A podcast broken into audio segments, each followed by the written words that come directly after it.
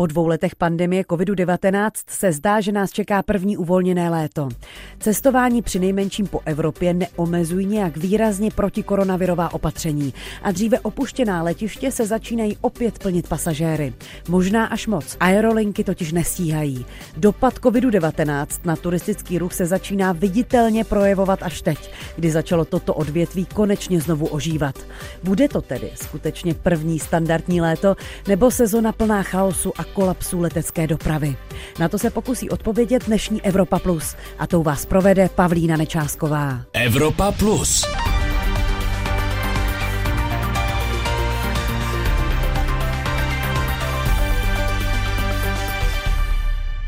UK airlines have been warned to cancel flights they can't sustain this summer to avoid causing travel chaos. The warning comes after Airline tens of passengers in the UK have been told to expect delays to continue as staff shortages cause chaos. And it warned airlines against making last minute cancellations. Manchester Airport says delays there could last for at least a month. Ausnahmezustand am Hauptstadtflughafen BER und das an einem gewöhnlichen Montag außerhalb der Ferienzeit. Das war tatsächlich die Situation, die es hier in den frühen Morgenstunden gab. Hunderte Meter lange Schlangen vor der Sicherheitskontrolle Flug bekommen, weil die Wartezeiten so lang sind. Dazu wurden auch einige in Spanien Flüge gestrichen. beginnt die Sommersaison nach den Corona-Einschränkungen vielerorts mit Chaos an den Flughäfen, wie hier in Madrid. Doch auch in Großbritannien und Frankreich gibt es Probleme. Ein Passagier in Barajas erklärt, er habe 45 Minuten an der Passkontrolle Začalo se to projevovat už před pár týdny. Mezinárodní letišní haly se zaplnily lidmi, jejichž výrazy nadšení z dovolené nepřipomínaly. Problémy s leteckou dopravou měla hlavně Velká Británie, ale zastihlo to téměř všechna velká evropská letiště. Spoje se rušily mnohdy na poslední chvíli, jako třeba u tohoto cestujícího mířícího do Irska. Původně se let pouze odložil, nakonec se zrušil. Bylo to docela nečekané. Na letišti nebyl přítomný nikdo od aerolinek, aby nám poskytl informace, takže jsem si za své peníze koupil novou letenku a snad dostanu náhradu. Stovky lidí čekali v letištních halách nebo před nimi. Komu navazovalo spojení, ten měl smůlu. Aerolinky náhrady v danou chvíli nenabízely. Jak popsala televize BBC, tato žena například strávila na letišti v Portugalsku celou noc v očekávání, zda se vůbec nějak dostane zpět do Velké Británie.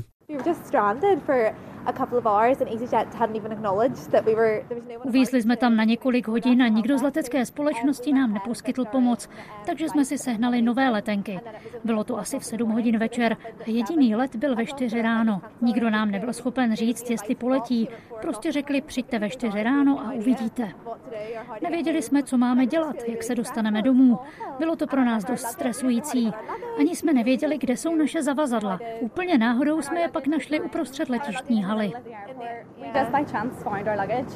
Obavy o zavazadla zažili i jiní cestující. Tato čtyřčlená rodina se vracela ze Španělska do Anglie. Nejprve byl jejich let spožděn o pět hodin, po přistání nastaly jiné problémy.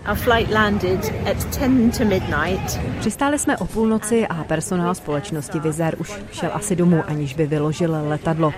Už dvě hodiny tak čekáme na zavazadla. Asi budeme muset jít domů bez nich. Nikdo neví, co dělat, není tu žádný personál, žádný telefon, prostě nic.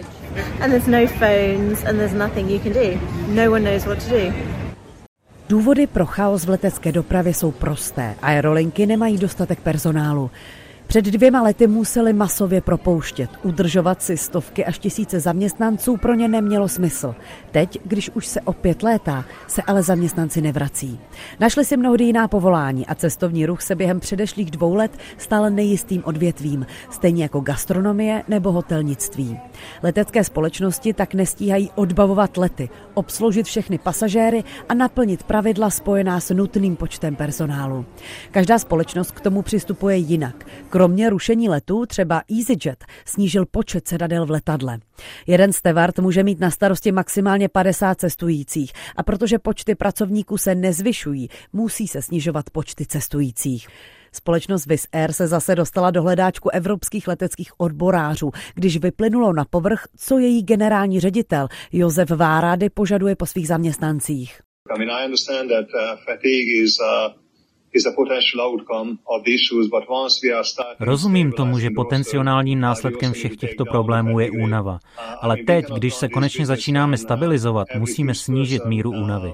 Nemůžeme vést tento biznis, když si každá pátá osoba vezme volno na léčení kvůli únavě. Všichni jsme vyčerpaní, ale někdy situace prostě vyžaduje kilometry navíc. Rušení letů pro nás představuje obrovské problémy. Poškodí to značku a jsou zatím velké finanční ztráty. I když se Wizz Air snažila vybruslit ze situace tím, že generální ředitel slova cílil na veškerý i pozemní personál, letečtí odboráři si to vyložili jako nabádání pilotů k tomu, aby létali navzdory vyčerpání.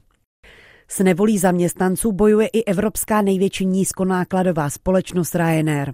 Odbory její španělské sekce hrozí stávkou, poté co se jim nepodařilo vyjednat lepší pracovní podmínky a vyšší platy. K protestu, který naplánovali na konec června a začátek července, chtějí přesvědčit i kolegy z dalších zemí, kde Ryanair operuje. Generální ředitel irské společnosti Michael O'Leary se toho ale neobává. Zákazníci seděli dva roky doma kvůli pandemickým omezením a spousta z nich ušetřila dost peněz.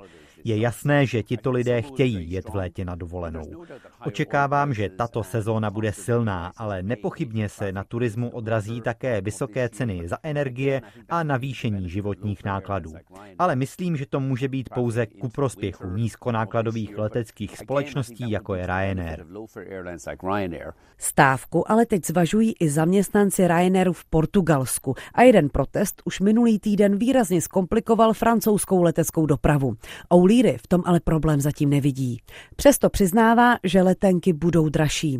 Ve srovnání s rokem 2019, kdy byla standardní letní sezona, se jejich cena podle něj navýší zhruba o 7 až 9%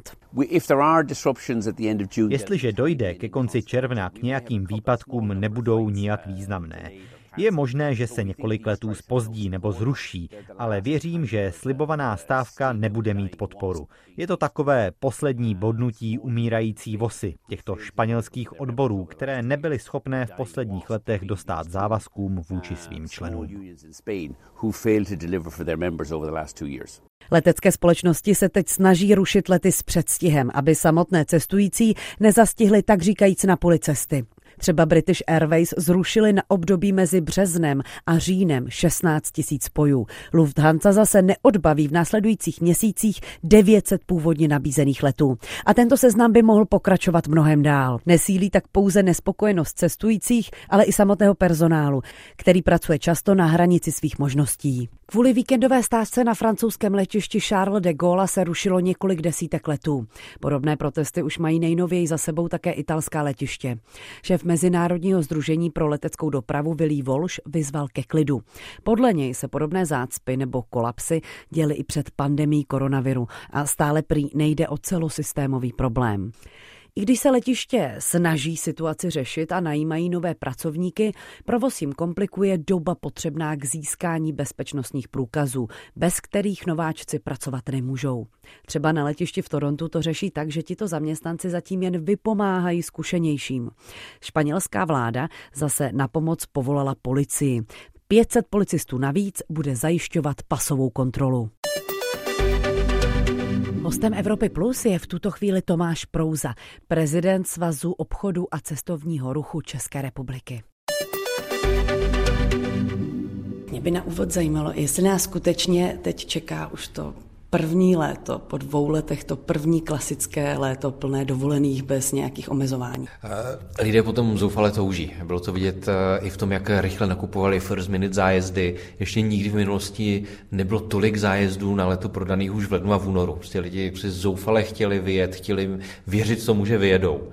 A, ale já věřím tomu, že leto ještě bude v pohodě, žádná omezení, bude možné cestovat. A to, čeho bych si potom třeba báli, je konec podzimu, kdy prostě zase může přijít další covidová vlna. Ano, v posledních týdnech jsme sledovali poměrně takové komplikace v letecké dopravě. Nejvíc to bylo ve Velké Británii, ale i v dalších evropských metropolích. Lety se na poslední chvíli rušily, lidé čekali na letištích beznadějně. Je to, čeho by jsme se nebo čeho by se cestující měli obávat na to léto? Ne, nemusí se bát eh, spojení, pokud eh, mají objednané čártrové lety. Prostě tam to jako přímá linka z Prahy, Brna, Ostravy, na řecké ostrovy a podobně, jak tam fungovat budou. Problém eh, bude čekat, pokud jedou individuálně, pokud spolehají na běžné letecké linky a letí do nějaké prostě složitější destinace z několika přestupy. Typicky prostě lety do Ázie jsou dneska hodně komplikované, na poslední chvíli se ruší, takže tam jako Myslím, že je důležité, aby lidi měli dobré pojištění eh, na případ zrušení letu a aby počítali s tím, že se prostě může stát, že doletí o den, o dva později nebo se vrátí o den, o dva později zpátky do Čech. A doporučil byste třeba, jestli, nebo jestli je lepší vyhnout se třeba těm nízkonákladovkám. Ryanair očekává velké stávky ve Španělsku, stávkoval se už ve Francii, tam jsme na to zvyklí. Portugalsko ohlásilo stávku. Generální ředitel Ryanairu se zatím tváří, že to nebudou velké komplikace, ale co si o to myslíte vy? Stávky vždycky jsou komplikace, jsou ty stávky na poslední chvíli. Navíc stávkují i země, kde člověk úplně nečeká, jako třeba Německo, kdy si Lufthansa musela rušit poslední týdny už si mnoho letů kvůli vlastně nečekané, neplánované stávce, takže já jsem že nejde odhadnout, kdy se co stane. Počítal bych prostě s tím, že ta cesta se může zkomplikovat a možná na druhou stranu je dobré, že člověk třeba zůstane o den někde, kde úplně neplánoval, že se tam zastaví. Důvodem je nedostatek personálu. Pracovníci, kteří byli během covidu propuštěni, už se vrátit nechtějí. Mohli se na to nějak ty společnosti připravit? Dalo nějak před, předvídat tento krok?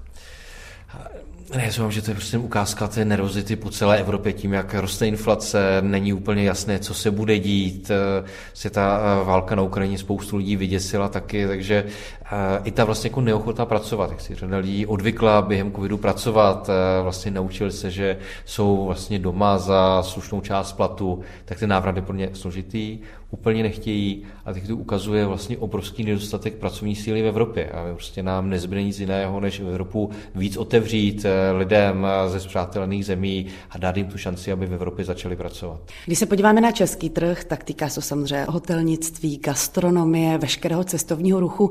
To byl předtím takový obor, kde se říkalo, lidé vždycky budou jíst a pít, vždycky budou cestovat. Je to jenom podle vás momentální věc, že vlastně se to stalo rizikovým oborem, nebo už je to zkušenost, že prostě i ty restaurace se můžou zavřít a bude to tak dál panovat? On to ukazuje tři problémy. Ten první je opravdu to, že tyhle ty obory nevždycky fungovaly úplně jako v bílé ekonomice a, a lidi se dneska bojí si prostě jít do nějakých netradičních dohod, vlastně nechtějí úplně hotovost do ruky protože přes za covidu se naučil, že v tu chvíli neměli nárok prostě na žádnou pomoc. Čili první věc je, prodražuje se to zaměstnávání lidí, protože musí být legální. Zároveň tady chybí desítky tisíc lidí z ty pomocné práce. Prostě hodně lidé z Ukrajiny, a třeba jako z Běloruska, z Moldávie a podobně. Ti tady dneska chybí, řada z nich se buď to vrátila domů, nebo naopak pokud jsou v Evropě, tak šli z Česka dál, naučili se tady fungovat a dneska jsou často třeba v Německu. Takže my tady máme obrovský výpadek. No a třetí problém je samozřejmě v tom, že spousta lidí si jako odvykla fyzicky pracovat a vlastně gastronomie, hotelnictví je vlastně fyzicky hodně náročná práce. A tím, že lidi dneska mají mnoho dalších alternativ, tím, tady zoufalý hlad po lidech, tak si volí jako trošku jiné práce, které třeba nejsou tak fyzicky náročné.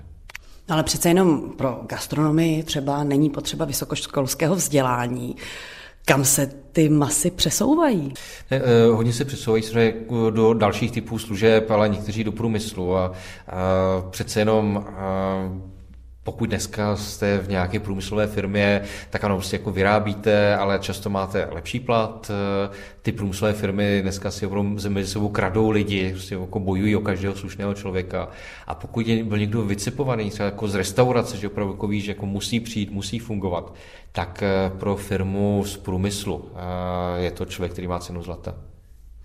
Když se podíváme na ten český trh, kdy ta křivka začala stoupat, není to jenom letní sezóna, kdy se tedy uvolnila ta pravidla, to bylo už někdy v zimě, ale kdy, kdy byly vidět ty první rozdíly, že, že může být zase lépe? No, u cestování jsme to viděli už v lednu, v únoru, jako lidi si kupovali zájezdy budou na půl roku dopředu. A tam ta vlastně zoufala potřeba vědět, že v létě někam odjedou, byla strašně vidět. Z pohledu českého cestovního ruchu, gastronomie se to začalo lámat někdy v průběhu března, začalo být hezké počasí, lidi už vlastně měli šanci někam vyjet. V dubnu, v květnu se otevíraly první zahrádky, když bylo hezké počasí, takže to všechno tu náladu strašně hezky změnilo. A je vidět navíc, že ty restaurace, které přežily covid, protože se uměli věnovat svým zákazníkům, uměli se o ně starat, tak tam se lidi zase velmi rádi vraceli. Ty restaurace jsou plné, nemají problém.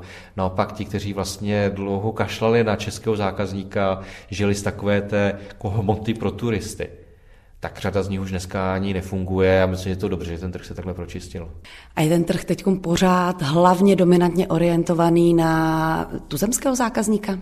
A pořád prostě turistů je tady hodně málo. A vidíme, že prostě do Prahy se jako pomalu vrací, ale pořád to jsou spíš lidé z blízkého okolí, kteří přijedou autem nebo vlakem, jsou tady na dva, na tři dny, eh, pořád tady nejsou takové ty týdenní zájezdy, eh, nejsou tady samozřejmě lidé z Číny, z dalších azijských zemí, nejsou tady rusové, což jako živilo jako určitou část cestovního ruchu hodně v Praze, ale třeba v Českém Krumlově, no a samozřejmě Lázně. Jako ty mají obrovské výpadky, tam těmi víkendovými pobyty nenahradíte to, že třeba přijel do Lázní na dva, na tři týdny někdo z Ruska.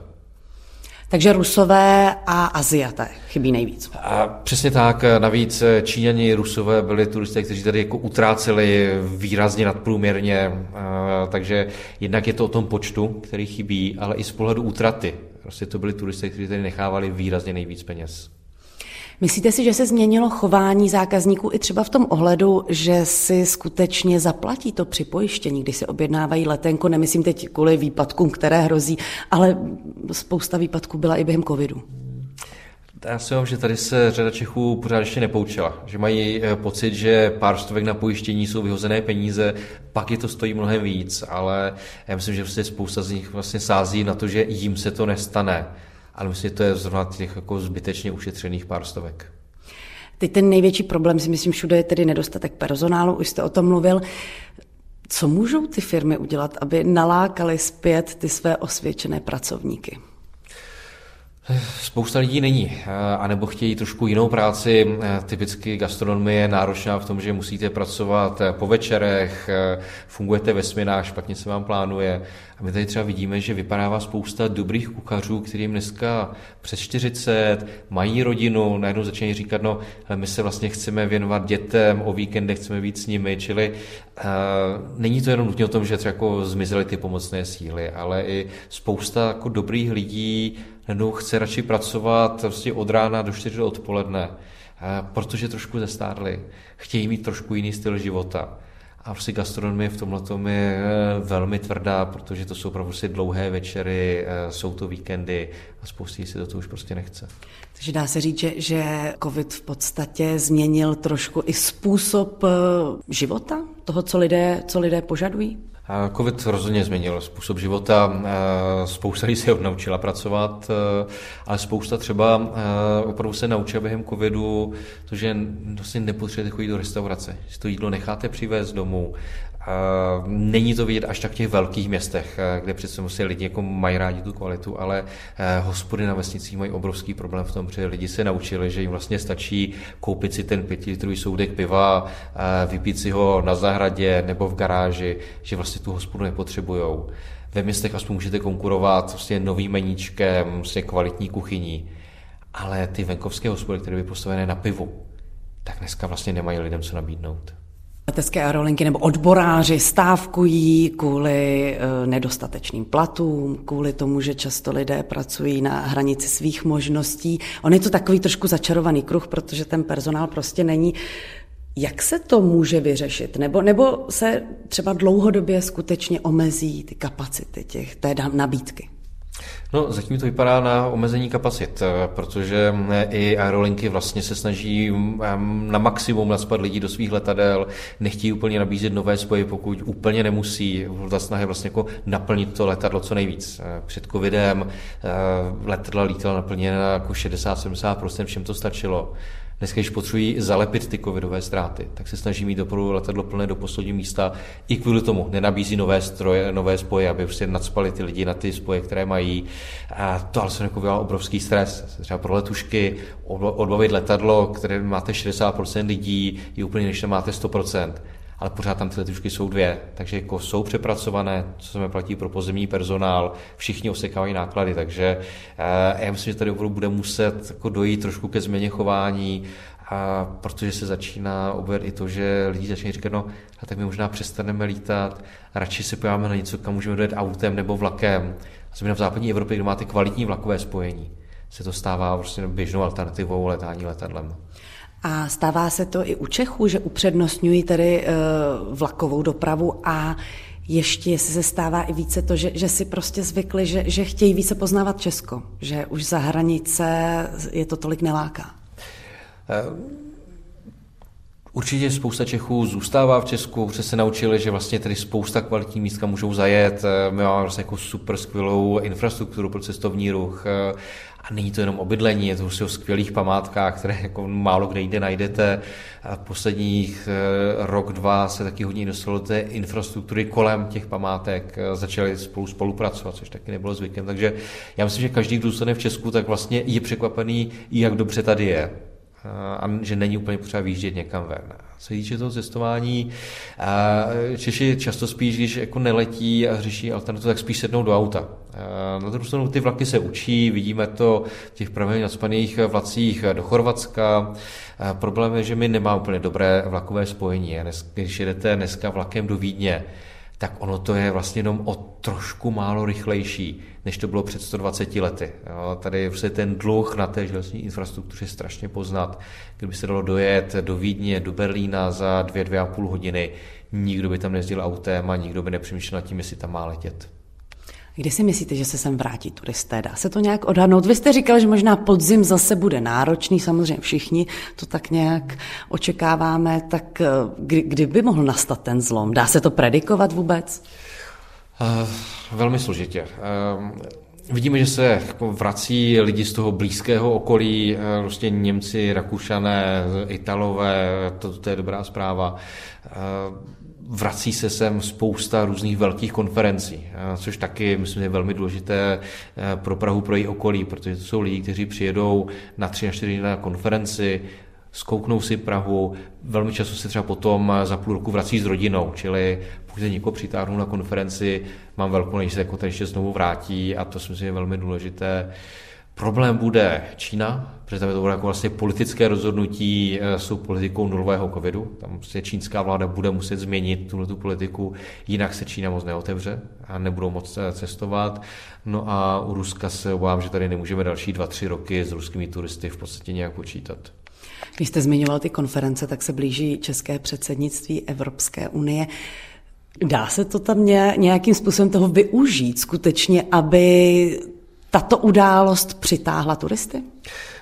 Bez pochyby dá, prostě tady se během půl roku otočí v Praze desítky tisíc lidí, řada z nich možná v Praze ani nikdy nebyla, takže je to prostě ukázat jim, jak hezká to je země.